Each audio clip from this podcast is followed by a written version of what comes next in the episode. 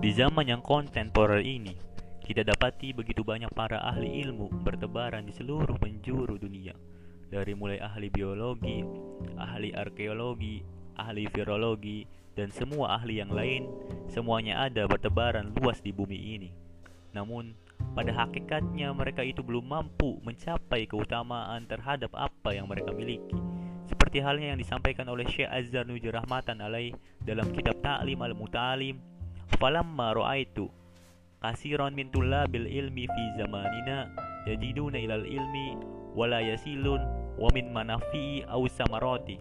Yang artinya, "Falamma ra'aitu," maka ketika aku melihat kasiran min tullabil ilmi fi zamanina Kebanyakan para tulab ilmu di zaman kita, di zaman beliau Imam Syekh Ajar Nujur Rahmatan alaih, yajiduna ilal ilmi, mereka mengejar kepada ilmu, wala yasilun, namun pada hakikatnya, wamin manafi, mereka itu tidak sampai terhadap apa yang mereka kejar, au samaroti, ataupun terhadap manfaat dan buah dari ilmu tersebut.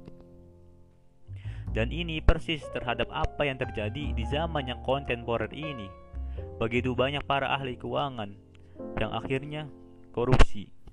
Begitu banyak para ahli pemerintahan yang akhirnya nepotisme dan begitu banyak para ahli ilmu yang lain yang akhirnya melenceng terhadap buah dari ilmu tersebut.